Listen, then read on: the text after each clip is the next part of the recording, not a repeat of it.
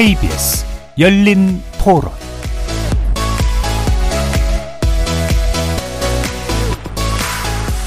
여러분 안녕하십니까? KBS 열린 토론 한상권입니다.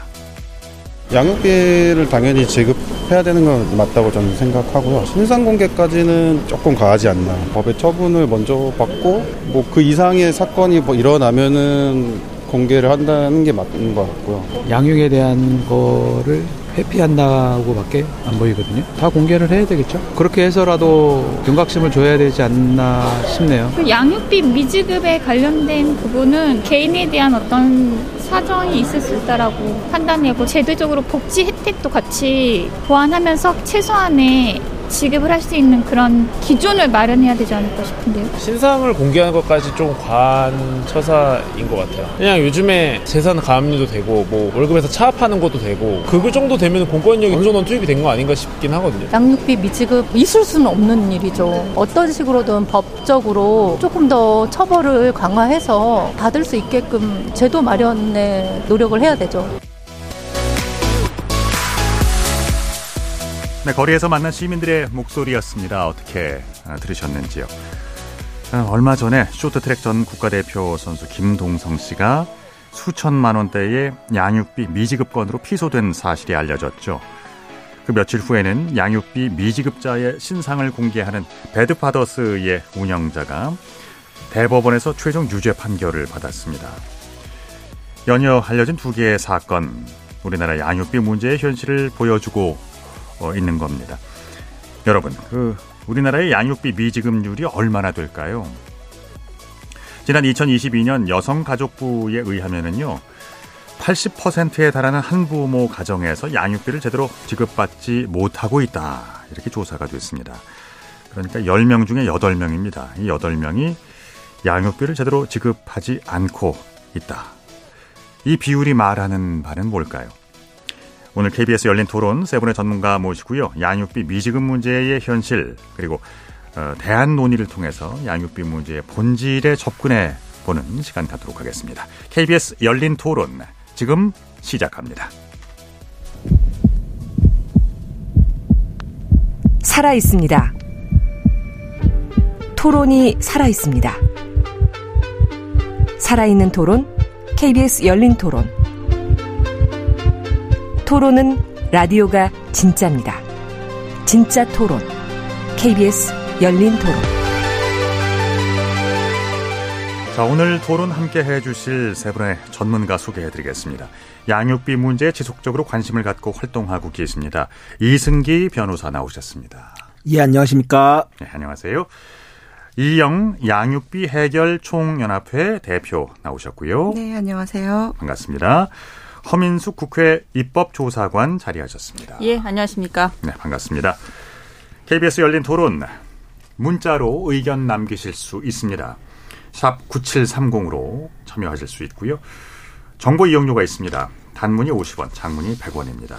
KBS 1라디오의 모든 프로그램 유튜브에서도 함께 하실 수 있습니다.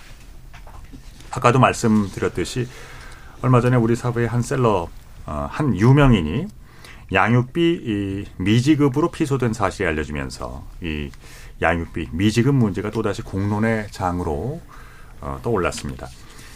양육비 미지급 문제 현재 우리나라에서의 우리 사회의 인식이라든지 문제점 어, 뭐라고 보시는지 이 대표님께 먼저 네, 들어보겠습니다. 양육비 문, 인식을 말씀하시는 거죠? 네. 어, 우리나라에서 한부모 가정 안에 양육비 미지급은 상당히 오래도록 지속되어 왔었던 문제인데요. 네. 그 인식 속에는 양, 양육비라는 것을 부부간 헤어진 부부간의 그 개인적인 돈 문제다라고 이제 치부하에 왔었던 인식이 팽배했기 때문에 음. 그게 이제 간, 관습화가 된 거 되었고 그것을 어, 그런 문제들을 밖으로 드러내는 것조차 사실은 상당히 부끄럽거나 아니면 숨겨야 되는 일로 이렇게 인식이 되어 있었었는데 그러다 보니까 개선되어야 되는 그 제도나 정책이나 이런 부분에서도 미진할 수밖에 없었다. 문제점은 아이들의 양육비라는 것, 네. 그것은 아이들이 지금 현재 어떤 삶을 누리고 있느냐. 그 아이들의 생활이 어떻게 되고 있고 그다음에 성장시 갖춰야 될 그런 요건들의 환경이나 이런 것들이 어떻게 되어 있느냐라는 것들을 중심으로 해서 판단하거나 결정하는 것이 아니라 어른들 간의 일로 생각하고 그것을 결정하는 문제 그것들 때문에 그렇게 바뀌는 것이 더욱 어려워졌다고 봅니다. 그러니까 상당히 이걸 어, 사적인 영역이라고들 판단하고 있는 것 같아요 일반적으로 아직까지는. 어, 그동안 그래 왔고 개선이 됐지만 여전히 그런 상황이 아직 뭐 굉장히 전반에 펴, 이렇게 퍼져 있고 양육비라는 것은 사실 정말 중요하게 성장 적기, 적시에 지급돼야 되는 문제거든요. 네. 그런데 그렇다 보니까 이런 것들을 단순하게 생각하고 가정 안의 문제로만 되니까 그 이거를 지급하지 않는 그런 상황이 있어도 어, 그런 것들에 대해서, 아, 뭐, 그냥 돈으로 생각하고 당사자도 본인이 줘야 된다는 거를 알고 있지만 그것을 좀 찝찝하게 잘못으로 알고 있어도 이게 범죄는 아니다. 이런 네. 인식을 하면서 계속 미루는 거죠. 그리고 그 실제로 대부분이 양육비를 뭐 내가 좀 나아지면 줄게 여유가 되면 줄게 지금 돈이 없어 이런 식으로 미뤄도 되는 문제로 생각하고 있거든요. 알겠습니다. 잠시 후에 또 자세히 예, 이야기를 나눠보겠습니다. 이번 사례를 보면은요, 이 변호사님, 예. 어, 한 8천만 원 가량의 양육비를 주지 않았다 이렇게 지금 전해지고 있던데 뭐 적지 않은 금액이죠. 그렇죠. 네. 예. 어, 양육비가 처음부터 높은 금액으로 책정이 됐을 수도 있고, 뭐 이제 그 사정을 잘 모릅니다만, 이제 장기간 양육비를 지급하지 않아서 그것이 이제 누적됐을 수도 있고, 어, 양육비는 보통 이제 어떻게 결정이 되는 일단? 양육비는 이제 최우선적으로 이제 당사자의 의사가 가장 중요합니다. 그래서 뭐 이건 협의 이혼이나 뭐 재판상 이혼 양쪽 다 똑같이 적용이 되는데요. 협의 이혼의 경우에는 애당초 뭐 양육권이 누구한테 있는지 그리고 양육비를 얼마를 줄 것인지 이 부분이 서로 간에 합의가 안 되면 애당초 법원에서 협의 이혼 결정을 내려주질 않습니다. 그러니까 자녀들의 양육 문제를 최우선으로 해서 이제 결정을 하고 있고요. 네. 재판상 이혼의 경우에도 당사자 간의 양, 양육비가 합의되면 그 금액이 정말 터무니없이 낮지 않는 한 재판부가 이걸 그대로 받아들입니다. 그런데 대부분은 이제 양육권은 그래도 합의가 됩니다. 누가 키우는지. 그런데 양육비 부분은 그렇지가 않은 게 잘 합의가 안 됩니다. 뭐 여러 가지 이유 때문에 그럴 때 우리 법원은 뭐 자녀들의 나이나 건강, 양육 상황 이런 부분이랑 여기에 또 양육권자와 비양육권자의 직업이나 수입 재산, 건강, 나이 이런 부분까지 모두 고려해서 결정을 하는데요. 여기서 뭐 양육비 산정의 가장 중요한 요소라고 하면 아무래도 비양육자, 그러니까 양육비를 줘야 될 이 채무자의 수입이나 재산 상태로 볼 수 있습니다. 네. 결국 현재 실무에서는 양육비 산정 시에 이 자녀에게 얼만큼 좋은 환경에서 자랄 수 있는지 하는 최대한으로 결정하는 게 아니라요. 그보다는 오히려 비양육자, 즉 양육비를 줘야 되는 부모가 얼만큼 양육비를 감당할 수 있는지 그 기준에 따라 정, 정해지는 경우가 많다 보니까 어쩌면 이 부분은 대단히 아쉬운 부분이고 그래서 늘 양육비가 산정이 되면 좀 적지 않나. 라는 이런 생각이 드는 겁니다. 그래서 이건 현실상 한계라고 볼 수 있습니다. 그렇군요. 그 배드 파더스 같은 경우는 이제 이름이 파더스로 되어 있습니다만은 어 그러니까 그 양육비의 그러니까 지급 어 주체가 아버지인 경우가 물론 많긴 합니다만 어머니인 경우도 그렇죠. 아, 예. 있죠. 그러면 이제 나쁜 아버지 혹은 나쁜 어머니. 음, 그러니까 양육권과 양육비가 이혼 과정에서 아주 어, 큰 분쟁 요소 가운데 하나라고 지적을 해주셨는데요. 그럼 이제 양육비를 둘러싼 구체적인 사례를 좀, 그러니까 갈등의 사례를 좀 들어줄 수 있을까요? 예. 가장 크게는 역시 양육비 액수를 둘러싼 갈등인데요. 이게 아무래도 양육권자는 더 많은 금액을 받고 싶고 또 비양육자는 더 적은 금액을 주려고 하다 보니까 그 부분에서 충돌이 생깁니다. 네. 그런데 이게 문제가 같이 살 때는 당연히 지출됐던 비용이 그때는 당연했습니다. 뭐 아이를 학원 보내고 아이한테 좋은 교육을 시키고 뭐 아이가 좋은 음식을 먹고 이게 다 당연했는데 네. 막상 이혼을 하게 되면 이제 그게 당연하지 않다라는 거죠. 이제 그때는 이게 아이를 키우는 비용이 아니라 이제는 내가 말 그대로 내가 어떻게 보면 희생을 하고 내가 뭐 굳이 나가지 않아도 될 돈을 내보내는 그런 비용으로 칭 비용 측면에서 접근하기 때문에 이제 그 부분에서 이제 양육비 액수에 대한 갈등이 생기고요. 그리고 건강이 뭐 너무 안 좋아 일도 할 수 없는 그런 분들이 분명히 있습니다. 네. 하지만 이건 비율적으로 크지 않고 대부분의 분들은 그래도 일반적인 삶을 살거든요. 근데 문제는 우선순위를 어디에 두는가입니다. 우리가 양육의 의무라는 거는 내가 콩한 쪽에 있으면 아이를 먼저 먹이고 남은 거를 부모가 먹는 게 양육의 의무입니다. 네. 그런데 우리가 일반적으로 보면 지금 인식이 내가 쓸 거 다 쓰고 남은 걸 양육비를 주겠다. 이런 마인드로 접근을 하니까 늘 부족한 겁니다. 그러다 네. 보니까 나오는 말이 내가 일단 건강해야지 뭐 내가 일을 해야지 너 양육비를 줄 수 있지 않냐 이런 인식의 부분도 분명히 있고요. 그런데 이걸 비양육자 개인의 문제로 치부할 게 아니라 우리 사회, 사회에 이제 법과 제도가 이를 부추긴 측면이 있는데요. 네. 가장 큰 건 양육비 산정 시에 비양육자의 경제 상황을 우선으로 하다 보니까 양육비 액수를 좀 보수적으로 정하는 경향이 있고 또 내가 어려우면 양육비 정도는 안 줘도 된다라는 메시지를 어쩌면 우리 법과 제도가 주고 있다 이렇게 보고요. 그리고 뭐 제재 조치나 형사 고소도 대단히 그 과정이 까다롭고 결과도 뭐 원하는 대로 나오지 않는 경우가 많다 보니까 이런 좀 양육비에 를 둘러싼 갈등에서 항상 이 갈등이 계속 유지되는 그런 현상이 있습니다. 예. 그 구본창 대표셨죠? 그 베드파더스의 운영자요. 예. 이제 이런 말씀을 하시더군요. 어, 민사소송에서 채무 불이행을 하면은 어, 이자가 차곡차곡 어, 잠도 안 자고 불어나는데 양육비 미지급은 그런 장치가 없다. 그러니까, 그러니까 그냥 버티는 게 유리하니까 지급률이 당연히 어, 높아지기가 어렵다. 그러니까 이게 분명히 제도가 나쁜 부모들에게 잘못된 신호를 주고 있다라는 말씀도 가능할 것 같아요. 어, 외국에서도 이렇습니까? 이 대표님. 어, 해외에서 양육비를 지급하거나 지급하지 않을 때의 제재 조치나 또 지급률이나 이런 관련 사항들을 말씀하시는 거죠.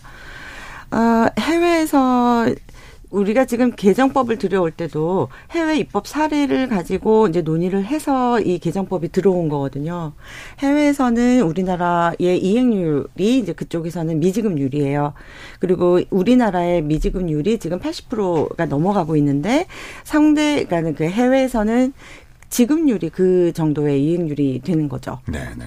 그렇군요. 어, 비율로서는 이거 뭐 엄청난 비율입니다. 엄청나지요. 예. 지금 실태가 어떻게 나타나고 있나요? 허민숙 조사관님.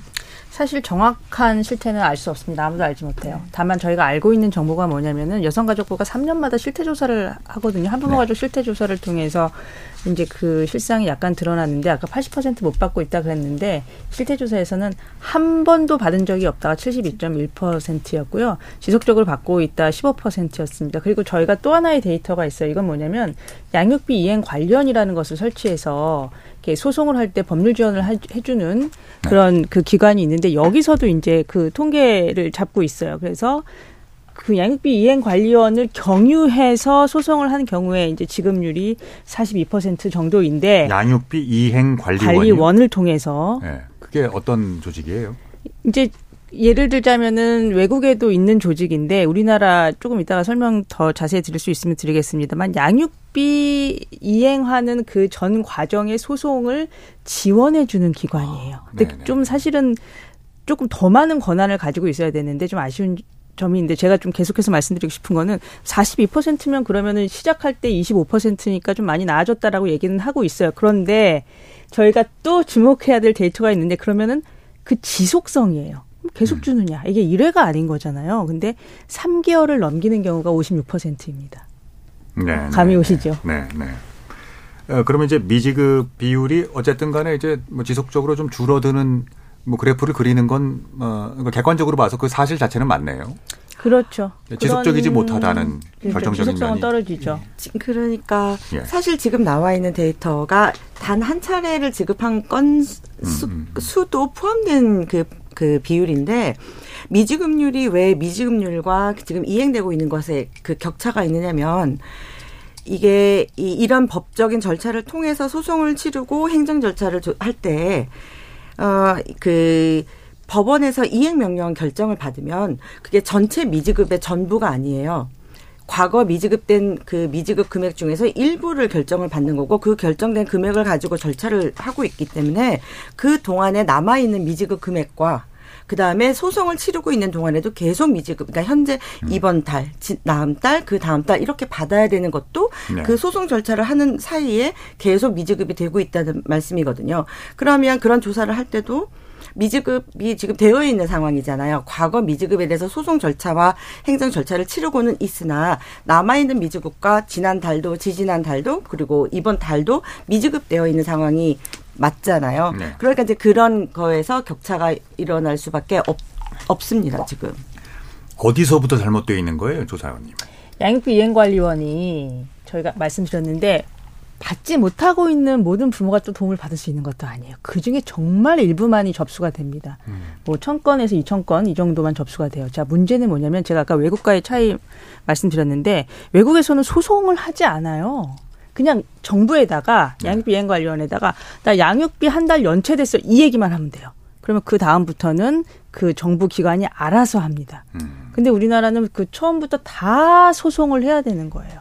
그러니까 너무 힘들고 이행 관련의 도움을 받는 것도 뭐 어렵고 제가 한 예를 제가 오기 전에 바로 또 전화를 해서 통계를 알아봤는데 지금 여섯 분의 변호사 님께서 이행관리원에서 지원을 하고 있는데 그중에 또 한 명이 또 휴직을 하셨대요. 그러다 보니까 작년에 무려 한 분의 변호사가 253건의 소송을 지원했다고 합니다. 이거 정말 너무 과한 거죠. 너무 과한 거죠. 근데 이행 관리 이행원 음. 내에서 조력을 받은 결과는 사실 성과가 있어요. 그렇죠.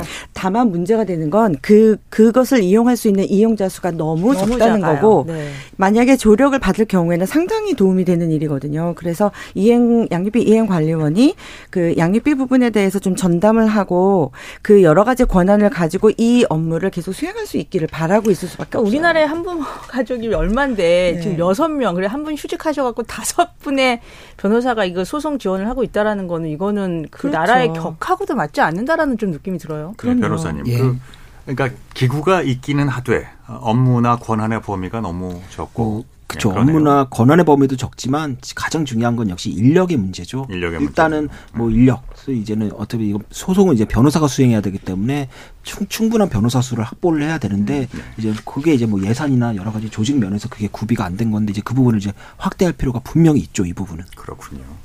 그리고 또 어떻게 생각하세요, 이영 대표님? 네. 그 양, 어, 법적인 조력을 받은 받는 걸 말씀하시는 건가요? 예, 예. 네, 당연히 그 개인이 양육과 그리고 생계를 하면서 법적인 그 나라 법을 따라서 또 이런 소송 절차들을 거치는 건 상당히 힘든 일이죠. 이거를 전담해주는 기구가 에, 그 전담해서 이런 진행들을 해주고 양육비가 해결될 수 있도록 하는 그 역할을 담당하는 곳이 있는 것이 네. 것은 어, 상당히 양 어, 앞으로 양육비 이행률을 높이는데 가장 중요한 요소가 될 것이다. 그렇게 생각을 하고 있어요. 그러니까 사실 한 부모는 혼자 경제적인 부양을 해야 하고 돌봄도 혼자 해야 되잖아요. 근데 거기다가 소송까지 얹힌다? 전 이거는 아니라고 봐요. 그냥 원래 아이, 아기 돌보고 경제활동 충실히 하는 걸로 충분하고 나머지는 국가가 해결해 줘야죠. 국가가 개입해 주는 게 옳다는 말씀이군요. 이게 실제로 어, 법원에 가서 도움을 받고 이행 명령을 받고 뭐 면허 정지 같은 구체적인 제재까지 가는데 한 3, 4년이 걸린다고 네. 예, 보도를 봤어요. 네, 네. 정말 그 당사자로서는 이제 심신이 모두 어, 지치게 되네요. 그렇죠. 어, 그리고 예. 우리가 보통 범죄를 저지르면은 일정 기준에 이제는 충족을 하면 국선 변호사를 선정해 줍니다. 아. 하물며 이제 국민의 세금으로 이제 범죄를 저지른 분도 우리 국민이기 때문에 이제 국선 변호사를 선정해 주는데 이제 양육비를 못 받은 일반 개인이 자비를 들여서 또 시간과 비용을 들여서 소송을 한다는 건 좀 뭐가 안 맞고요. 사실 만약에 양육비 이행원이 변호사나 이런 법률 조직을 충분히 갖출 수 없다면 그런 국선 변호 모델을 좀 따와서 이제 개인이 이제는 소송을 맡기고 그에 대한 비용을 좀 국가에서 보존해주는 그런 것도 한번 고려해 볼 시점이 아닌가 싶습니다. 일단은 일단 그 기구의 확대부터 생각을 해야 되겠네요. 그렇죠. 네. 예. 어, 이제 이 사례의 당사자는 이런 얘기를 했다고 합니다. 음, 아빠가 살아야 아이들도 산다는 입장이었다고 하는데요. 그런 말을 했대요. 그러니까 생활고로 인해서 양육비를 줄 형편이 아니었다고 하는데 양육비가 이제 미지급되는 경우에 뭐 사례가 어떻게 나뉠까요? 허조사관님. 가장 많은 변명 지금 나도 없다. 나 너무 주고 싶은데 나도 없다라는 변명을 하고 있는데 사실 이것은 다시 공간을 미국으로 옮겨보면 통하지 않는 변명이에요. 미국에서는 나도 없다라는 것을 자기가 증명해야 되는데 첫 번째 수감 중이거나 그러니까 교도소에 갇혀 있거나 아니면은 진짜 병들어서 누군가의 그 돌봄 없이는 생활할 수 없어서 요양시설에 가 있거나 이런 것의 사유가 아니라면 거기서 면제되지 않아요. 근데 또 이런 변명도 하죠. 나 새 가정을 꾸렸다. 아, 여기도 돈이 많이 드는데 그럼 어떻게 경우는 어때요, 그러면? 그런 경우에도 책임을 다해야죠. 그러니까 정해진 예. 양육비는 그게 뭐 이혼 이혼 판결이든 조정이든 정해진 양육비는 지급하는 게 맞고 다만 새 가정을 꾸렸다 그러면 이제 양육비를 이제 감액하냐 뭐 이런 부분이 이제는 논점으로 또 새로운 논점으로 나오는 겁니다. 그렇군요. 그 과거에 유명 야구 선수가 아, 이런 양육비를 미지급한 사실이 알려지면서 화제가 된 적이 있었는데 이때는 또 이런 얘기가 나옵니다. 당시 아이의 면접 교섭권을 제대로 보장받지 못해서 양육비를 주지 않았다라고 하는데요. 그러니까 생활고 이외에도 뭐 이런 이유들이 있네요, 이 대표님. 어, 어, 그렇죠. 그러니까 핑계를 대거나 변명을 댈 때 이제 생활고에 이제 가장 많이 나오는 문제고, 뭐, 아까 말씀하신 것처럼 내가 거- 뭐 아프다. 그런 얘기들이 있는데, 그 중에서 지금 앞서 말씀하신 것처럼 내가 아이를, 아이를 보고 싶은데 아이를 보여주지 않아서 양육비를 안 줬다. 또 한쪽에서는 양육비를 주지 않는데 내가 아이의 면접을 왜 해야 되느냐. 이런 거에 대한 충돌도 좀 있어요. 근데 이것도 아, 제일 처음에 말씀드린 것처럼 부모 자체도 인식이 바뀌어야 되는 거죠. 이거는 아이들 중심으로 아이가 어떤지에 대해서 면밀히 살피고 아이를 위해서 해줘야 되는 사실 권리가 아니라 의무인 것인데 그런 것들이 이제 서로 간의 그 뭐 이렇게 다툼이나 감정이나 이런 것들을 자꾸 개입시켜서 그렇게 되면 안 돼요. 그러나 이런 경우가 있습니다. 면접 교섭을 하, 하면 내가 양육비를 주겠다 아, 하는 경우에 에, 아이를 이제 보, 보는데 불규칙하게 보는 거예요. 이것도 역시 면접 교섭을 불규칙하게, 불규칙하게 하면 아이들도 문- 정서적으로 문제가 크게 생기거든요. 네. 어 그러면 아이는 이제 자, 그러니까 예를 들어 지난달에 아빠를 받고 혹은 엄마를 봤는데 이번 달에도 이제 보기로 되어 있어요. 그럼 하루 전에 가방을 싸가지고 기다리고 있단 말이에요. 근데 안 와요. 당일날. 그러면 이제 양육하는 입장에서는 이 아이를 어떻게 해야 되지? 이거 애가 저렇게 괴로워하는데 근데 이런 식으로 반복이 되면 네. 아이가 어떻게 생각하냐면 자기 자신의 잘못이라고 생각한단 말이에요. 그게 이제 아 내가 뭐를 잘못했나? 아, 뭐 아빠나 엄마가 나를 사랑하지 않나? 이렇게 해서 문제를 자기 안에서 찾으면서 정서적으로 문제가 생기거든요. 그러니까 그 뭐 그런 문제가 있는데 지금 뭐 다른 경우 어떤 경우 일까요? 허전 사관님. 그 이런 경우 있어요. 내가 주는 돈을 아이가 쓴다라는 걸 내가 어떻게 아냐. 음. 그거 뭐 전처가 다 쓰는 거 아니냐. 그래서 이제 그런 경우에는 자녀 면접 교섭권 열심히 하시라는 거예요. 그래서 봐서 옷 입성이 좋은지 네, 네, 네. 그냥 피부 피부랑 머릿결에 윤기가 자잘한지 그래서 잘 먹고 잘 지내고 있는지를 그 아버지든 어머니든 눈으로 직접 확인할 필요도 네, 맞아요. 있는 거죠. 제가 드리고 싶은 얘기 중에 그 아이를 부모가 아, 아이를 감, 관, 그러니까 관리 감독을 하는 주- 것을 아이를 실제 양육하는 사람에게만 법적인 그 제한도 가- 하고 예를 들어 그 아동 학대로 본다든지 아이가 제대로 관리 감독이 되지 않았을 때. 근데 실제 부모도 마찬가지로 그 비양육자이지만 친부 친모잖아요. 그럼 이 친부 친모도 당연히 관리 감독 성장에 관여를 해서 이 아이가 잘 자라고 있는지 이런 상황들을 다 체크하고 상세히 이게 중요 시점에 관여하고 도움을 주고 이렇게 할 수 있도록 해야 되는데 그 부분들이 면접 교섭을 안 함으로 해서 빠지고 또 양육비를 주지 않기 위해서 또 면접 교섭도 안 하고 단절을 하- 하고 이게 계속 악순환으로 가고 있거든요. 그러니까 별개로 놓지만 사실은 이게 같이 가고 있다. 부모가 생각할 때는 양육비와 면접 교섭을 가지고 상충할 것이 아니라 아이를 위해서 모두가 이거는 이루어져야 되는 당연한 부분이다라는 걸 인식하면서 그러나 이것 때문에 안 한다, 저것 때문에 안 한다라는 거는 결부시켜서는 안- 그러니까 그 하면 안 된다는 얘기죠. 기본적으로 양육비와 뭐 면접 교섭권은 별개고요. 그거는 뭐 양육비를 주든 아니면 면접 교섭을 하든 그렇죠. 않든 둘 다 의무를 이행하는 게 맞고 네. 방금 이제는 우리 조사관님께서 말씀 주신 것 중에 이제 뭐 과연 내가 쓴 내가 준 돈 아이한테 잘 쓰고 있냐 이게 판례가 있어요. 예전에 어, 한 고등법원에서 어떤 판결을 내렸냐면요.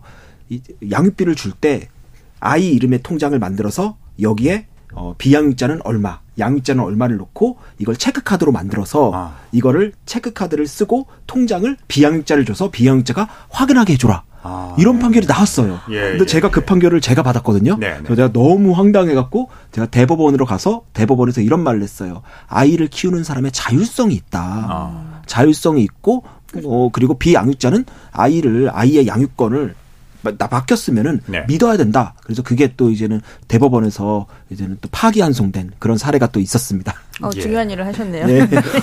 이 애초에 이런 그 판결에 대해서는 어, 어떻게들 이제 반응들 하십니까? 여성들의 같은 경우는 일단 황당하죠. 남자지만 저는 어, 황당하죠. 예. 이게 이제 연결되는 얘기일 수 있다고 세- 싶은데요. 네. 그 시민들이나 아니면 이렇게 지나가는 분들이 기사나 이렇게 악플 달고 있는 걸 보면 양육비를 지급하는 거 그 돈 가지고 해외여행 가잖아 명품백을 사잖아 뭐 이런 식으로 이제 그래요? 그, 예, 그런 얘기들을 하시죠.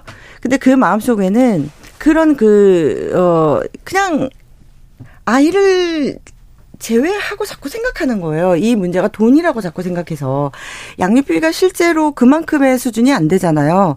평균적으로 사실 과거에는 30만 원, 40만 원, 50만 원 정도 선이었는데 지금은 아, 네. 이제 높아졌습니다만 예, 예.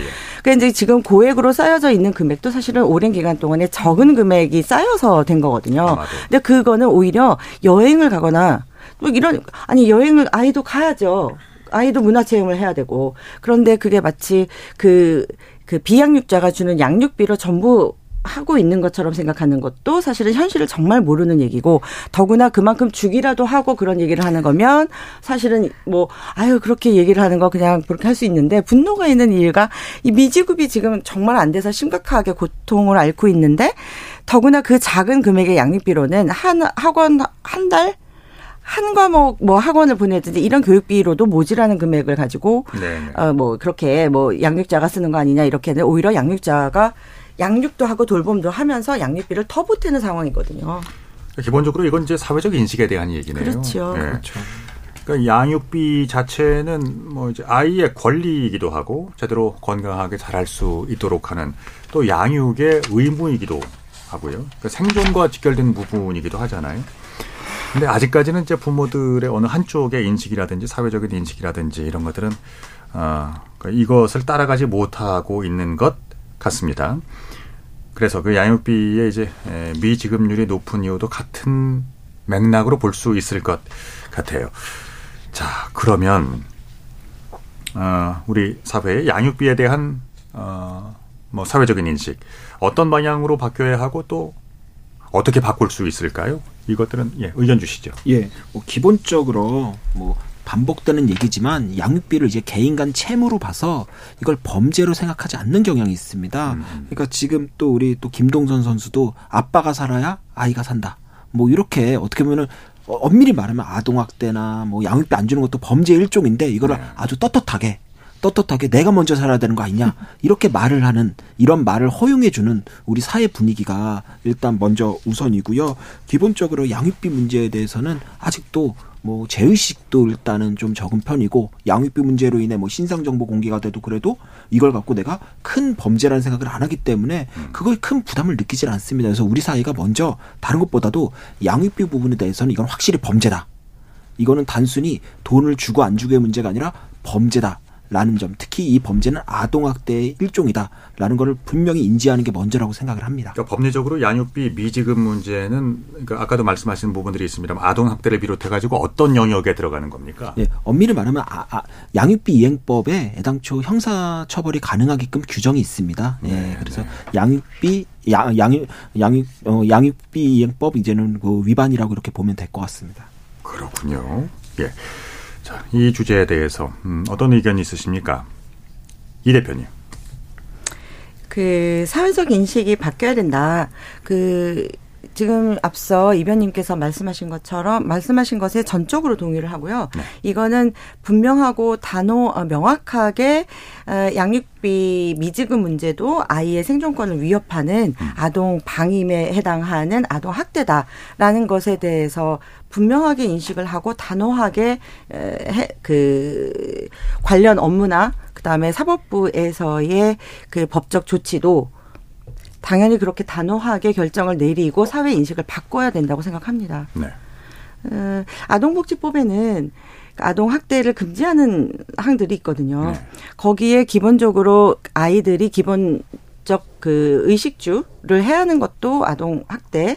마찬가지로 생존권이 다 거기에 결부되어 있는 부분이거든요. 정서적, 경제적, 물리적, 그리고 신체적 모든 부분이 다 여기에 해당되는 성장기에 다 그 해당되는 것인데 이게 성장 요건이 다 흐트러지면 기본적으로 양육비 비용이 없으면 성장 그 자체가 흔들리고 환경 자체가 불안정할 수밖에 없거든요. 그게 그런 부분에서 사회적 인식이 바뀌어야 되고 사회적 인식이 사실은 진작에 바뀌었어야 되는데 그게 빠르게 해결되지 않아요. 그거는 법과 제도, 정책으로 빠르게 바꿔야 됩니다. 제가 늘 생각하고 있었던 거는 우리나라에 갑자기 그 만연되고 팽배해 있었던 잘못된 인식이 가장 빠르게 바뀐 것들 어떤 것들이 있을까? 최근에 그 김영란법이라든지 그다음에 음주 운전을 하지 않아야 되는 법 네. 그런 그 그런 법들이 들어오고 나서 사회가 굉장히 빠르게 바뀌었어요. 물론 100% 나아질 수는 없었겠지만 그래도 빠르게 바뀌었거든요.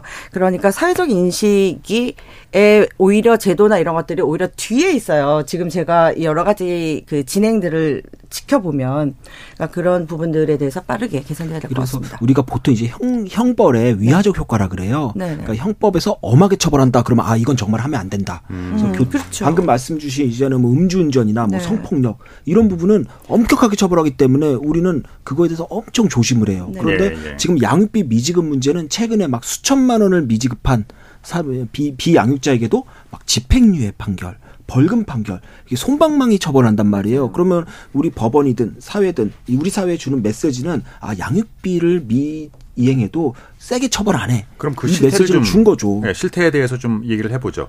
그러니까 법이나 제도로 이행을 강제하는 방법 어떻게 됩니까? 순서나 예. 절차가요? 일단 제도 자체는 일단 구비가 돼 있는데요. 예. 예, 대표적으로 지금 양육비 이행 명령 신청이 있습니다. 그래서 소송을 통해 상대방에게 이 밀린 양육비를 지급해 달라라고 해서 결정문을 받는 건데요. 네. 이 명령을 미이행할 경우에는 이제 천만 원 이하의 가태료가 가능합니다. 아. 그리고 이 이행 명령을 세 번 이상, 삼기 이상 미이행하면 그때 이제 감치 명령을 시행할 수 있는데요. 최대 30일까지 유치장이나 이제 구치소에 감치가 가능합니다. 네. 그러니까 신체적으로 구속을 하는 겁니다. 하지만 이런 감치 명령까지 했음에도 그럼에도 또 양육비를 미지급하면 그때는 이제 명단이 공개되고 최대 100일까지 운전 면허 정지도 가능합니다. 다만 이제 운전이 생계인 사람은 제외되고요. 그리고 여기에 또 양육비를 3천만 원 이상 미지급하면서 최근 1년간 3번 이상 해외 출입을 하였거나 아니면 국외 체류 일수가 6개월 이상일 경우에는 또 최대 6개월까지 또 출국 금지 조치가 또 가능하고요. 만약 미지급 금액이 5천만 원 이상이면 국외 체류 여부와 상관없이 출국 금지가 가능합니다. 결국 명단 공개나 면허 정지, 출국 금지 같은 이 제재 조치를 통해 양육비를 지급할 수 있도록 이제 압박하는 그런 수단이 있고요. 그리고 가장 큰 제재로는 이제 형사 처벌이 있는데요. 감치 명령을 받았음에도 정당한 이유 없이 1년 이상 양육비 지급을 이행하지 않았다라고 하면 1년 이하의 징역 또는 1천만 원 이하의 벌금에 처해질 수 있습니다. 그런데 이것도 역시 양육자가 고소를 했을 때 얘기입니다. 근데 실제로 고소율이 대단히 낮습니다. 그러니까 여기까지 오는데 3, 4년인 거예요? 그렇죠. 아니 보통은 이제는 형사 고소까지 가는 경우는 많지 않고요. 3, 4년이라는 건 이제 명단 공개나 이런 건데 그것도 이제 되는 사람들이 3, 4년인 거지 실제로 감치 명령에서 계속 감치가 안 되는 바람에 아예 이걸 시작도 못 하는 사람이 훨씬 많습니다. 어쨌거나 그러면 이제 양육자가 양육비를 미지급하는 비양육자에 대해서 고소를 일단 해야 되는 거군요. 예. 그런데 이제 그 전제로 이제는 감치 명령이라는 게 딱 버티고 있는 거죠. 그래서 감치 명령을 받고도 1년 내에 안 줬을 때 할 수 있는 겁니다. 그런데 이 감치 명령이 이게 어려운 겁니다. 실무에서는. 그러면 지금까지의 이런 그 이행 명령들이 어, 가능한데도 불구하고 전제되어 있는데도 불구하고 미지급률이 80%라는 것은 그러니까 이런 관련 법이라든지 제도가 제대로 작동하지 못하고 있다는 어, 반증이겠죠. 어떤 점들이 어, 미비하다고 어떤 점들이 보완돼야 된다고들 생각하십니까? 각자 의견 주시죠. 일단 우선적으로 그 양육자가 그 이런 그 나라의 법률에 따라서 진행하는 데에 시간이 너무 오래 걸립니다. 아. 그리고 일반인들이 소송을 치르고 이런 것들을 하는 것들이 일반적이지 않잖아요. 네. 아이를 키우는 쪽에서 이런 소송이 우리나라가 법적인 절차가 굉장히 나열되어 있어요. 그리고 행정조치 새로 들어온 개정법도 이런 절차를 나열되어 있는 걸 다 치르고 나서 이걸 치러야 되니까 장기간 동안에 이거에 대해서 그 정신적으로 그다음에 경제적으로 육체적으로 계속 떨어져 있을 수가 없어요. 양육자는 아이를 양육해야 하는데 양육에 더 집중하고 환경을 좋도록 해야 되는데 여기에 매달려 있으니까 집안의 환경이 아이들을 생각을 하면 엄마는 걱정돼가지고 이걸 어떻게 할까 아빠 뭐 이거 쓰고 고민하고 이런 이런 과정들을 수년간 하다 보면 거기서 뒤편에 있는 아이들이 문제란 말이에요. 이런 것을 굉장히 우려되고 있기 때문에 그 법적인 절차를 절대적으로 간소화해야 하고 그리고 이 행정 조치가 법적인 절차 다음 순서로 이렇게 후 순서로 올 것이 아니라 사실 병렬식으로 이렇게 선택적으로 빨리빨리 진행될 수 있도록 해야 된다는 점. 그리고 이것을 양육 당사자, 양육 과정에서 이런 부분들을 직접 계획해서 직접 하는 것이 아니라 어떤 전담 기관이라든지 국가에서 이 부분에 개입을 적극적으로 해서 양육비를 받을 수 있도록 어, 그, 그런 업무들을 수행해 줘야 된다는 것. 양육자는 아이를 잘 키울 수 있고, 가정을 잘 보살필 수 있는 쪽에 집중할 수 있도록 해야 된다는 것. 그런 부분들이고, 어, 지금 현재 말, 말씀하신 것처럼 감치 소송이 이런 절차 중에서 가장 첫 번째 문제이거든요. 이 양육자가 이걸 처음에 시작한다 그럴 때 가장 빠른 길 그리고 가장 단순하게 소송을 절차를 쉬지 않고 했을 때 평균 3, 4년이에 요. 이행 명령과 감치 명령과 그다음에 행정 제재 조치 여기까지 가는데 이 딱 세 가지만 하는데도 게다가 행정 조치는 기관에서 조력을 해주고 있는 데에도 시간이 그렇게 오래 걸리기 때문에 그동안 결과가 안 나는 그 3, 4년은 계속 미지급 상태예요.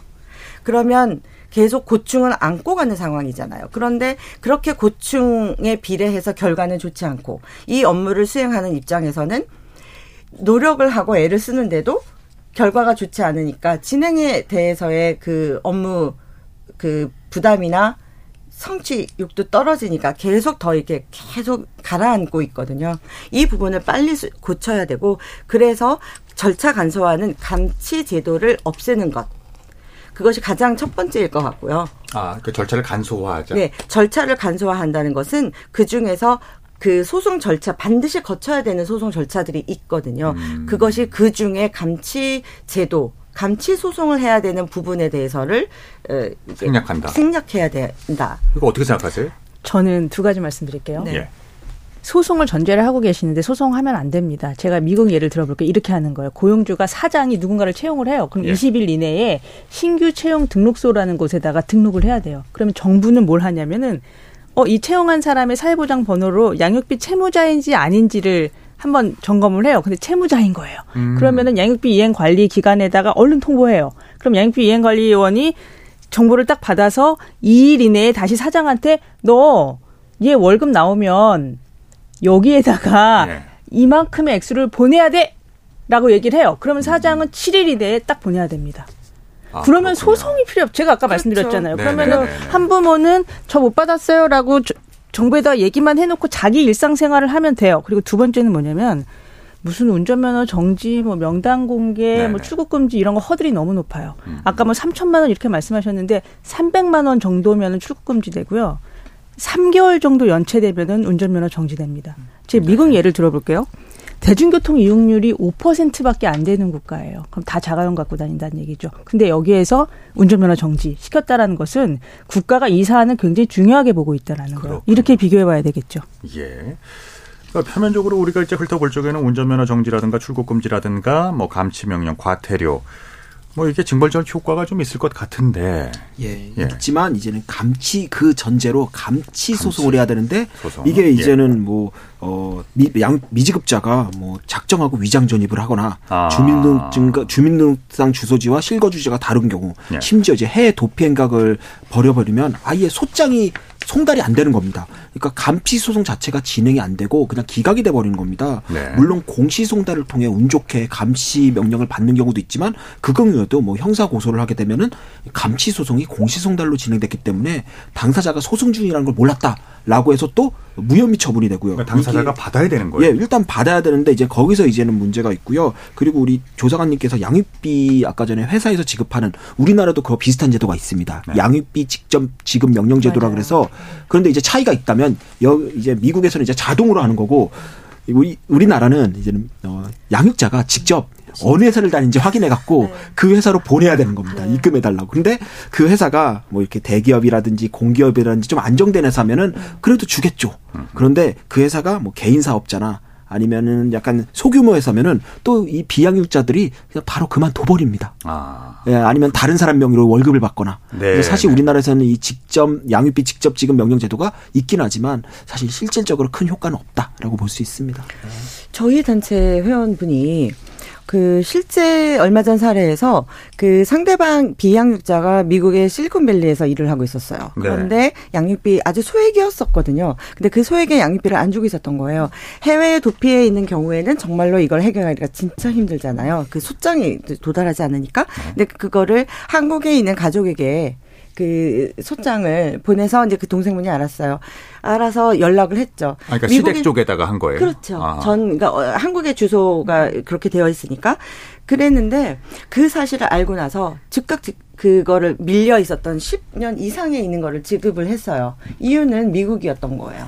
마이크에 좀 가까이 와주세요. 어, 그거는 미국이었기 때문에 그래요. 네, 미국에서 그 회사에 통보가 가- 가거나 왜냐면 그건 연락하게 할 수 있으니까 연락하면 그 자리에서 바로 해고고 굉장히 수치스러운 일이 되는 거예요. 그렇군요. 그래서 10여 년이 지난 거를 지급을 했고 양육비도 증액이 됐죠.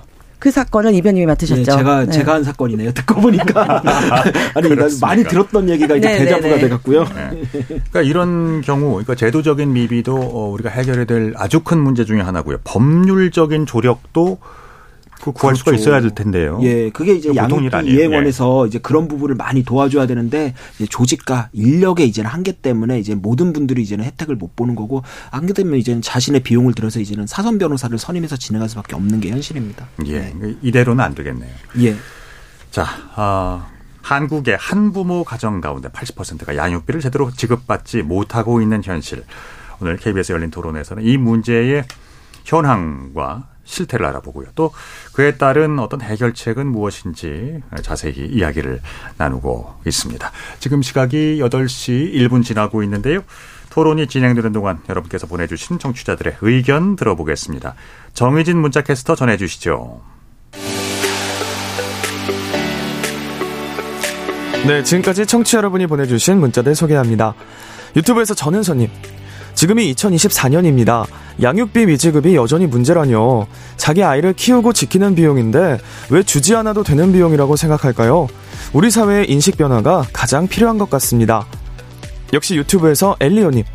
양육비 지급을 미루는 동안 자녀는 부족한 지원에 교육 공백, 영양 불균형, 생계의 불안 등에 노출됩니다. 결국 삐뚤어진 시선으로 세상을 볼 수밖에 없습니다. 김진희님. 부부가 이혼을 할 때 양육비도 별도로 국가에서 받아서 관리해야 합니다.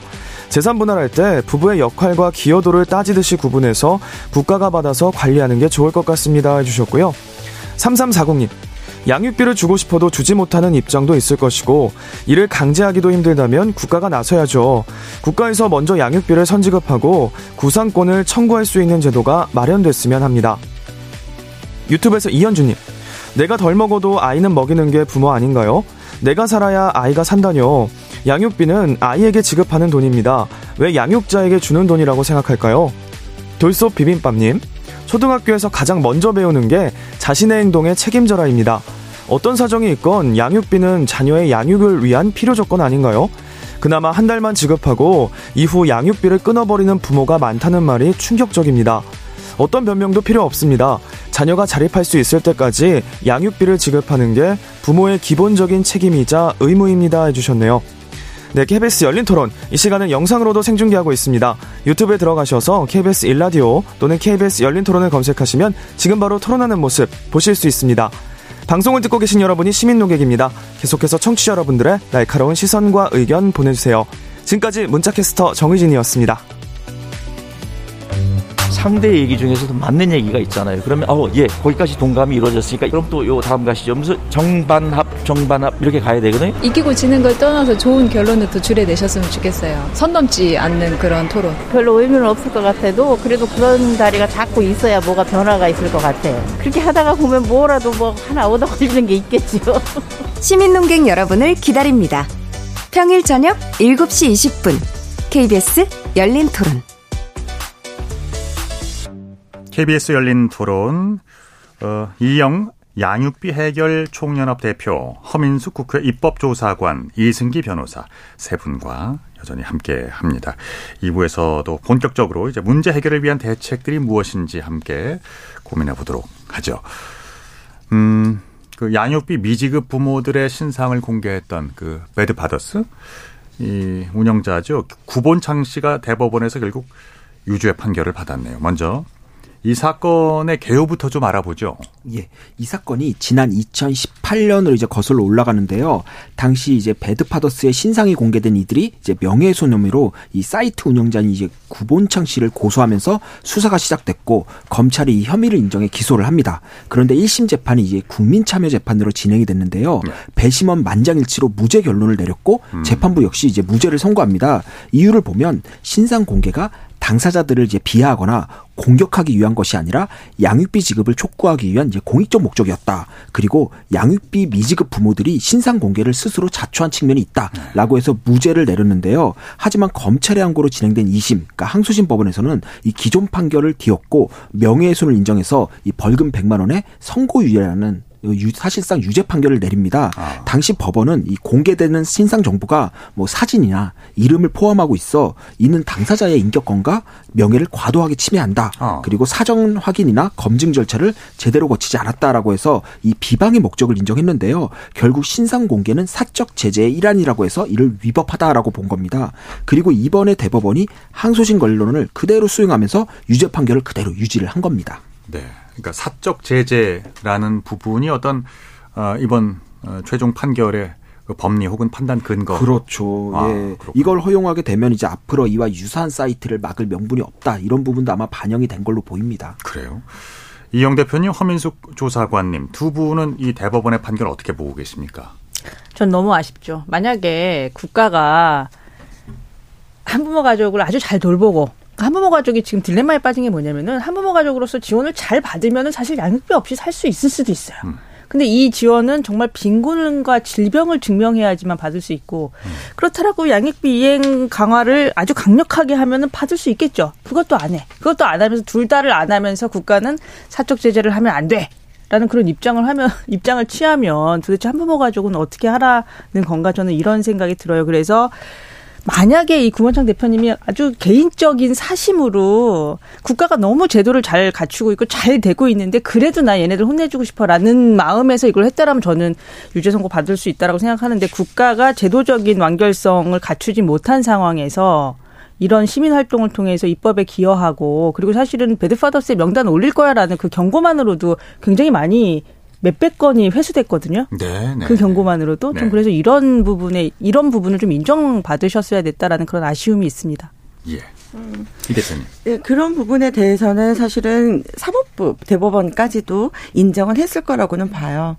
그러니까 이렇게 공익적인 부분에 대한 양육비 미지급 문제를 사회 수면으로 끌어올리는 데에 기여한 바에 대해서는 분명히 인정을 했다고 보는데 이제 뭐 여러 가지 이유가 있었겠지만 제가 이 배드파더스 사이트 1심의 증인으로도 나섰고 그리고 2심까지도 마찬가지고 굉장히 많이 노력을 했거든요. 근데 이 그 양육비 미지급 문제 이게 그냥 민간에서 웹사이트를 어, 운영하는 것 자체에 대해서 만 만약에 웹사이트만 운영되는 거였다면 어쩌면 이게 이슈가 계속 지속되거나 법을 바꾸는 데까지는 영향을 미치지 못했을 거예요.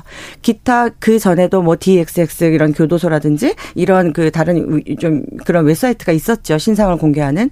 근데 이 차이가 이 Bad Fathers 신상 공개 같은 경우에는 당사자들이 피해를 구제하기 위한 여러 가지 다양한 활동을 했고 단체에서 공익적인 활동, 입법 활동을 계속 지속을 했기 때문에 이 네. 사이트가 그냥 단순한 웹사이트가 아니라 그 기여를 하고 그다음에 이런 문제 해결을 하는 어떤 어, 하나의 장치였다라는 것이 알려진 것이지 그냥 웹사이트만 있었다면 어, 이- 그, 지금까지 이렇게 양육비 문제가 해결되는 데에는, 어, 뭐, 여- 그렇게 영향이 있지는 않았을 것이다. 라는 생각이 들고, 제가 사실적시 명예훼손이 폐지 운동을 했었고, 그 다음에 헌법재판소의 청구인으로도 참여를 했었어요. 예. 이 문제는 사실적시 명예훼손의 문제를 보다 사실은 더 깊게 생각을 해야 되는 문제이고 단순하게 신상공개 사이트를 논할 부분은 아닐 것 같습니다. 이게 진실을 알려야 되는 사람들, 피해를 알려야 되는 사람들에게 사실적시 명예훼손이라는 어떤 형법으로 억압을 하게 되면 구제될 수 없는 아, 구제할 수 있는 방법이 없게 되고 사회적인 그 공감이나 어떤 이런 사실 열어서 제도를 바꾸는데 상당히 어려움이 있거든요. 사실적시 명예훼손이 앞으로 그 양육비 문제에 통해서라도 이런 그, 어, 그 제도가 가지고 있는 잘못된 점들이 좀 알려졌으면 좋겠어요. 그래서 이 피해가 빨리 구제되는 데 도움이 됐으면 좋겠고, 어, 조금 어느 정도는 예견하고 있었거든요.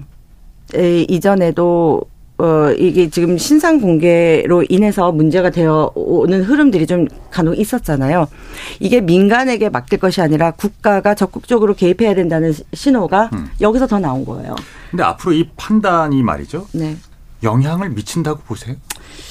어, 글쎄 저는 이게 이제 사실적시 명예훼손에 대한 그 그런 부분에 대한 영향 을 이제 다시 한번 논란을 일으켜서 이 잘못된 법을 개선하는 데 영향이 있을 거로 보고 양육비 미지급 문제는 이미 어, 그 어떤 부분이 문제이고 어떻게 개선돼야 된다라는 그 나아갈 방향은 여러 차례 제시가 됐었어요. 그, 그, 그 디테일한 부분들을 바꾸고 또 최종적으로 허 저사관님께서 우리가 정말 나가야 될 방향 말씀 주셨잖아요. 양육 과정에서 소송을 통해서 가야 될 문제가 아니라 네, 국가가 네. 해야 되는 문제다. 그러니까 앞으로 그 부분에 대해서 네, 저좀 논의가 돼야 되는 거지. 사이트 자체만으로는 이제는 그러니까 저희가 이렇게 받아들여요. 사적 제재 하지 마. 이제 우리가 할게. 네. 예, 사적 제재 하지 말고 이제 국가가 이제 책임질게라고 그렇죠. 이렇게 저희가 좀 받아들여야 될 것 같아요. 그 그렇게 얘기. 그렇게 해석해야 예. 될것 같아요. 그렇죠. 결국 법원의 판결은 이제는 배드 파더스가 필요하기다. 필요는 하지만 현행법에선 받아들일 수 없다. 음. 그러니까 이런 부분이 이제 국가가 그 기능을 흡수해야 되는 게 이제는 음. 우리 과제로 남은 거죠. 그렇죠. 국가가 하지 않고 사적 제재다라고만 끝내버리면 문제가 되는 건데 이게 이제 국가가 개입해서 책임을 다하겠다라는 쪽으로 빨리 선회해야 되는 거죠. 우리나라는 지금 어, 결과적으로 사적인 제재로 어, 보고 있다. 아, 이게, 이게 결론이 났습니다만 이제 해외의 경우는 이런 어, 제도적으로 신상 공개하는 뭐 그런 곳들이 있습니다. 그러니까 양육비 미지급 부모의 명단 공개. 그러니까 이 자체가 이제 문제의 대안으로서 어느 정도 위력이 있다고 보세요. 일단 우리나라에서는 일단 실효성이 좀 낮은 게 일단 명단 공개를 해도 이름이랑 생년월일, 주소, 양육비 채무액 이 정도만 공개되지 가장 중요한 사진이 공개가 되지 않습니다. 네. 그래서 현실적으로 보면은 뭐 사진이 나오지 않은 상태에서 이런 일반적인 정보만 나왔는데 음. 우리가 뭐 성범죄다 공개된다 그러면 막 찾아보고 집으로 통지 오고 관심을 갖지만 사실 양육비 미지급자는 나한테 그렇게 해를 끼치는 존재가 아니라고 생각한단 말이에요. 예, 그러니까 예. 굳이 찾아보지도 않고 관심도 없고 설사 어 내가 아는 그 사람이 그 명단에 있다 그래서 이 사람의 도덕성을 대단히 우리가 낮게 보면서 비난하지는 또 않아요. 그러다 보니까 결국은 이 명단 공개 자체에 기존 기본적으로 명단 공개 자체의 실효성이 낮은데 거기다가 사진 공개까지 되지 않으면서 더더욱 이제 비, 비 그러니까 양육비 채무자한테는 더더욱 이 부분이 더더욱 타격이 안 되는 거죠. 해외의 어떤 제도 사례와 비교하면 어떻습니까? 예. 해외 같은 경우에는 뭐 해외라고 해도 이제 그 기준을 평균 국가로 하면 안 되고 소위 선진국이라고 불리는 음. 국가들로 이제 한정을 해야 되는데요. 해외 같은 경우에는 정말 뭐 미지 양육비 미지급 시 일단은 처벌 자체가 매우 중합니다. 뭐 미국의 경우에는 뭐 주마다 다르지만 뭐 양육비 미지급을 뭐 경범죄, 중경범죄, 심지어 중범죄로 나눠서 어 예를 들어 뭐 로드 아일랜드 주 같은 경우에는 최대 6개월까지 선고하고요. 아. 아이다호주는 14년형까지 선고합니다. 네. 그리고 상당히 중한 거죠. 그리고 캐나다의 경우에는 양육비를 계속 안 주면 아예 여권을 비롯한 각종 면허 발급이 아예 거부되고 음. 독일은 최대 3년 그리고 프랑스는 벌금과 최대 2년까지 선고가 가능하고요. 예, 예. 그리고 양육비 채무를 미이행할 경우에 아예 국가가 선지급하고 채무자에게 구상권을 행사하는 이 대지급 제도가 아. 생각보다 많은 나라, 특히 예, 선진국에서 예, 예. 도입 중인데요. 뭐 독일, 이탈리아, 스페인 뭐 스웨덴, 프랑스, 벨기에 정말 많은 선진국이 이미 이걸 시행하고 있습니다. 그렇군요. 저 약간 보충 설명하자면은 저희가 네. 면허증을 제재한다라고 할 때 우리나라 사람들 딱 운전면허증만 생각해요. 근데 전문직 면허증, 직업 면허증, 사업 면허증 다 예. 취소합니다. 네. 그래서 이 소송이 있었어요. 애리조나주에서 아니 도대체 양육비 안 냈다고 이거 전문직 면허 취소하는 것이 적법한가라고 했을 때 어떻게 판결했냐면 자녀를 부양하지 않았다는 것은 전문가로서의 자질과 적합성이 결여되었음을 증명한다. 면허 취소는 정당하다. 이런 판결이 있었다라는 것도 말씀드리겠습니다. 예. 그리고 또 우리나라의 어, 현재 제도가 갖고 있는 양육비 이행 강제 제도가 갖고 있는 문제들, 그러니까 제도적인 사각지대는 뭐 어떤 것들을 들 수 있을까요, 이 대표님? 아, 이게 뭐 그 단계 단계 하나 하나 전부 다 그 사각지대가 있어요. 그뭐 위장 전입을 한다든지 상대 그 양육비를 지급해야 되는 의무자가 또 고의적으로 소장을 받지 않는다든지 근데 그런 것들을 해 그 해소하고 다음 절차를 진행할 수 있도록 해줘야 되는데 그런 것부터 잘못되어 있거든요. 네. 그게 이제 단계마다 다 있어요. 그거를 일일이 다 어 그 모든 단계가 다 있습니다. 예를 들자면은 이제 그 양육비 채무자의 그 소득을 조사하려고 하면은 동의를, 동의를 받, 얻어야 되는데 동의를 얻어야 되는데 동의율이 몇 퍼센트일 것 그렇죠. 같아요. 1.8%예요. 그러니까 네. 이제 나 다 옮겨놨으니까 한번 맘대로 해봐 이런 경우에만 동의를 하는 거죠. 음. 그렇군요. 계속해서 감치 제도 얘기를 하게 되는데 법원에서 감치 판결을 받았어도 감치 집행이 안 돼요. 감치가 집행되는 그 퍼센테이지도 10% 미만이거든요. 그러면 그렇게 어렵게 감치 소송을 해서 감치 판결을 받았, 받았는데 결국 감치 집행도 안 되는 거라면 그 어려운 소송을 그렇게 장시간 동안 할 이유가 없는 건데. 그러니까 법률에서 정하고 있는 감치 제도라고 하는 것이 어떤 의미를 포괄하고 있는 거예요? 네, 일단 기본적으로 감치 제도는 이제 30일 이내로 이제 구금을 하는 제도인데요.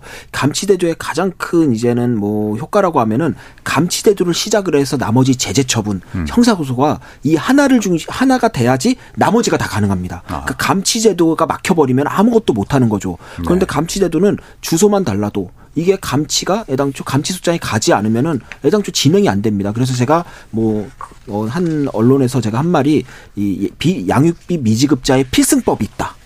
말 그대로 감치 숫장을 어떻게든 받지 마라. 그러면 양육비 미지급에 대해서는 천하무적이다. 이런 말을 할 정도로 우리 법에서 그렇군요. 감치 명령에 너무 많은 의미를 부여하고 있지 않나. 사실 감치 명령도 그냥 양육비 미지급한 사람을 그냥 30일 동안 구금하는 그냥 그 수준이거든요. 네. 그럼 꼭 이걸 거쳐야지 나머지를 할 수 있다라고 보는 건 너무 과하다는 거죠. 그렇군요.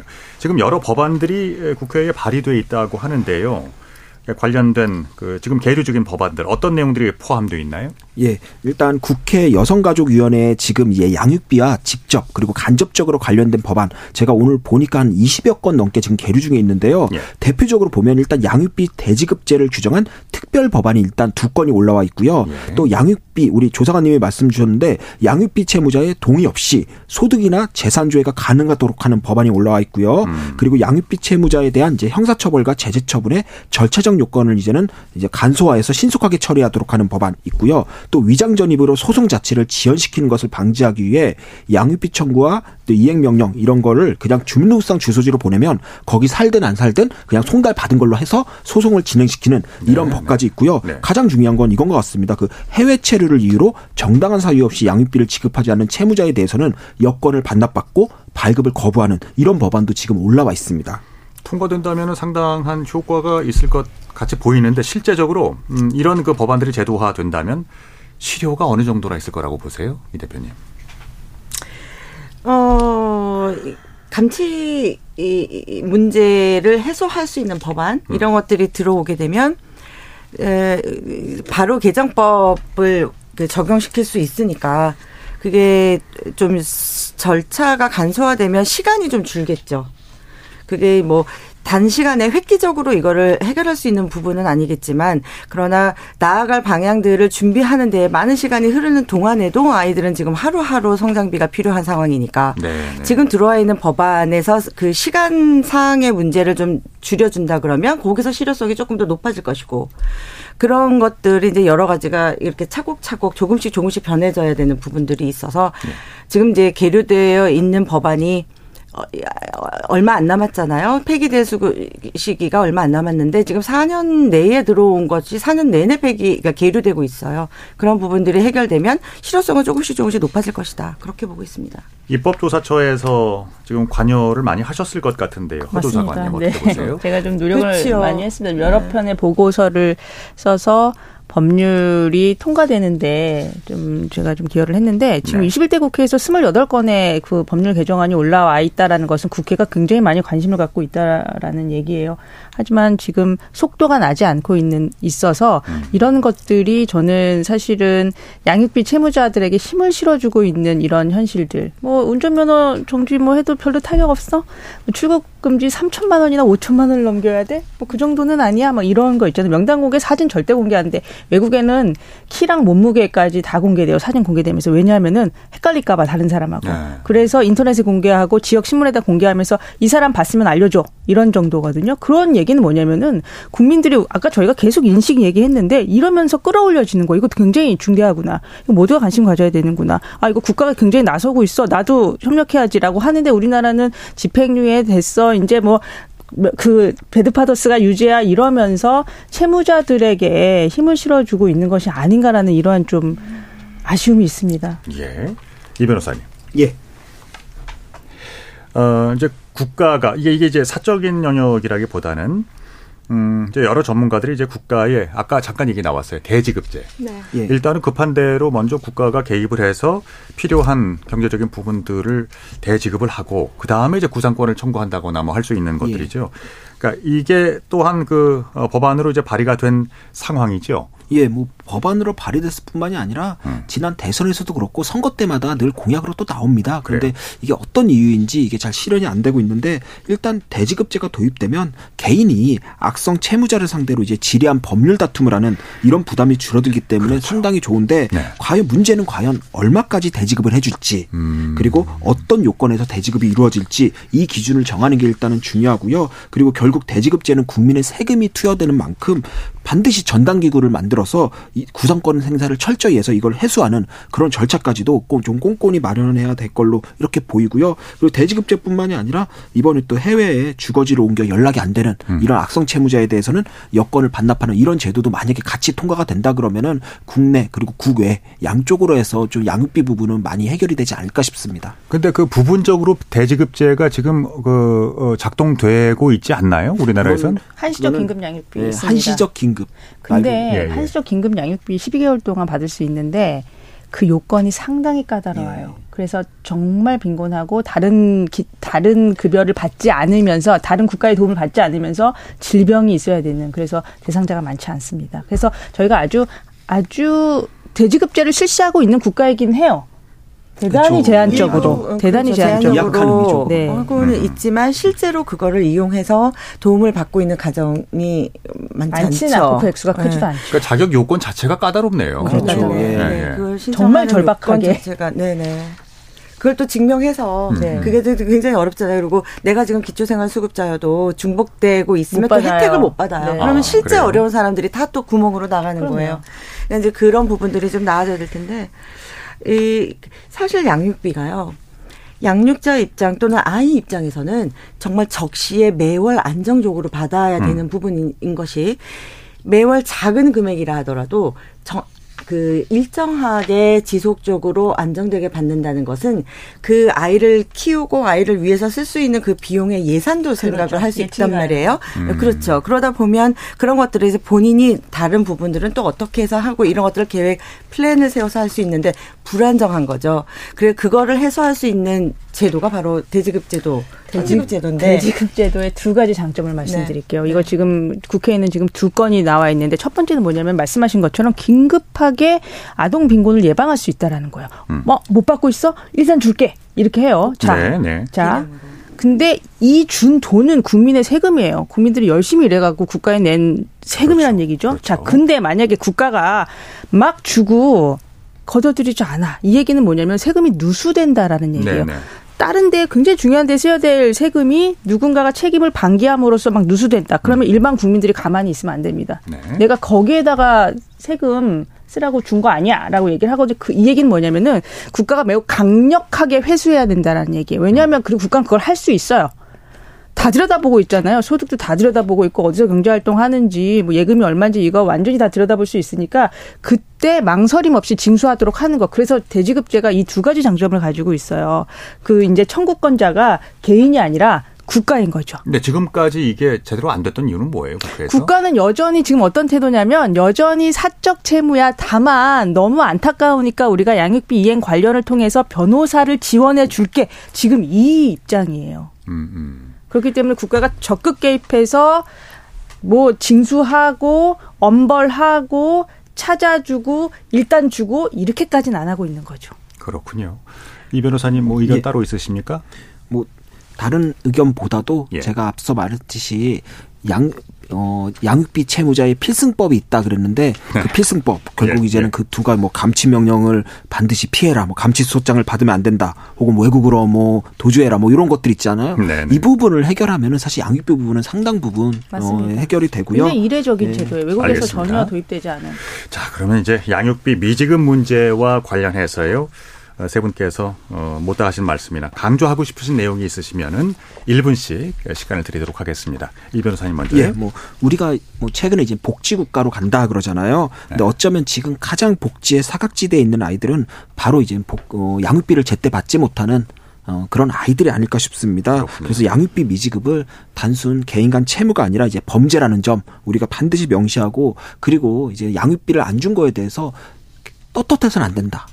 그리고 우리 사회가 그 떳떳한 사람한테 비난할 수, 비판할 수 있는 그런 분위기가 돼야 된다. 이렇게 말씀드리고 싶습니다. 이번 그 국회에서 어느 정도 실현 가능성이 있을까요, 조사관님? 21대 국회에서는 조금 기대하기 어려울 수 있을 것. 이제 시간이 너무 많이 지나서요. 이제 어렵고 다시 이제 22대 국회에 새로 오실 또 의원님들께 다시 한번 저희가 기대를 걸어봐야 될 것 같아요. 이게 어, 그 시한을 국회를 넘기게 되면은 또 임기 만료 폐기가 돼요. 아, 그럼 다시, 다시 제기가 돼야 다른? 의원님들이 오셔서 개정안을 내셔야 되는 거죠. 저는 이런 생각이 들어요. 우리나라가 믿을 수 없게 한부모 가족 아동 빈곤율이 47.7%인 국가입니다. 한부모 가족 두 명 중에 한 명은 지금 빈곤하다라는 얘기예요. 우리 이게 OECD 국가에서 네 번째로 높은 수치예요. 그리고 일반 가정 아동에 비해서 무려 37% 포인트나 높은 비율입니다. 저희가 지금 저출생 굉장히 고민하고 있는데 한쪽에서는 지금 잘하고 있는 애들이나 좀 챙겨라라는 얘기가 나올 법한 얘기라는 거죠. 저희가 어느 곳에 가서 식사를 하면서 어떻게 도주할까, 어떻게 주인 몰래 빨리 뽀- 빠져나가면서 돈을 내지 않을까를 고민하지 않거든요. 그건 너무 비상식적인 거잖아요. 양육비도 이런 차원에서 이거는 어떤 방식으로든 책임을 져야 된다라는 사회적 인식이 생겨나야 되는데 그러기 위해서는 국가가 이건 도저히 빠져나갈 수 없다. 이것은 애초에 회피가 불가능하다라는 정도의 시스템을 갖추는 것이 중요하다라고 생각합니다. 애초에 그 문제의 시발점이 됐던 것들은 어떻게 그 여기에 어떤 문화적인 토양 때문이었을까요? 아니면 있다라고 생각해요. 왜냐하면은 아기를 키우는 것은 그래도 엄마 몫이야라는 것이 저는 어느 정도 영향을 미쳤다라고 생각해. 어떻게든 꾸려가겠지. 전쟁통에도 엄마들이 뭐 행상하고 이러면서도 어머니들이 다 키웠잖아요. 네, 저는 네, 네. 그런 굉장히 오래된 그 아이를 키우는 것은 엄마의 몫이라는 것이 저는 굉장히 상당 부분 영향을 미치고 있다라는 생각도 합니다. 알겠습니다. 이 대표님. 네, 아이를 키우는 사람에게만 책임이 전가된 부분, 양육비라는 거는 부와 모의 공동의 몫이라는 것, 그리고 아이가 잘 성장할 수 있는지에 관여를 해서 아이, 그 아이를 관리, 감독해야 되는 건 부와 모, 또 공동의 몫이라는 것, 그것을 잊지 말아야 되고, 사법부, 입법부, 행정부에서도 이런 부분을 다룰 때 좀 단호하고 그 아주 명확하게 그렇게 그 판단을 해주고 결정을 내려서 채무자들이 또는 그 이게 의무를 다하지 않는 그런 부모가 아, 자기 자식보다 본인의 이기심이나 또 이런 게 변심을 가질 때 제재를 강력하게 해서 그건 아니다라는 걸 시그널을 주고 사인을 줄 수 있는 것 그것이 굉장히 필요할 것 같습니다. 이번 국회에서 만약에 통과되지 못한다면 글쎄요. 이거 책임을 누가 져야 되는 거예요? 그 국회의 어, 그러니까 이런 책임 방기를 통해서 결국엔 어, 모든 어, 불이익은 국민에게 돌아갈 어, 테니까 말이죠. 참 아이들에게 돌아가죠. 참 그렇죠. 어려운, 아이들에게. 예, 그게 네. 사회, 그 사회 구성원이 될 아이들인데 수도 적은데 그 소중한 한 명의 한 명의 아이들이 그 자존감이나 자신감을 가지 않고 창의성을 못 가져요. 왜냐하면 불안정한 상태에서 살면 안정을 추구하게 돼 있고 이거를 그 도전을 못 하고 못 한단 말이에요. 알겠습니다. 그런 부분들 그걸 그 좌시할 수 없을 것 같습니다. 예, 오늘 KBS 열린 토론 어, 여성가족부의 조사를 보면 우리 실정을 알 수가 있습니다. 우리 한부모 가정의 약80% 에서 양육비를 제대로 받지 못했다는 사실 상당히 충격적으로 다가오는데요. 어, 이런 80%에 이르고 있는 우리 사회의 양육비 미지급 문제, 그 문제의 본질, 그리고 대한민국의 실태와 현안에 대한 대책에 대해서 오늘 세 분과 함께 이야기를 나눠봤습니다. 오늘 어려운 발걸음 해주신 허민숙 국회 입법조사관, 이승기 변호사, 이영 양육비 해결 총연합 대표 세 분께 오늘 감사 말씀드립니다. 어, 수고 많으셨습니다. 예, 감사합니다. 예, 오늘 참여해주신 시민 논객 여러분께도 감사드리고요. 어, 지금까지 KBS 열린 토론 한상권이었습니다. 고맙습니다.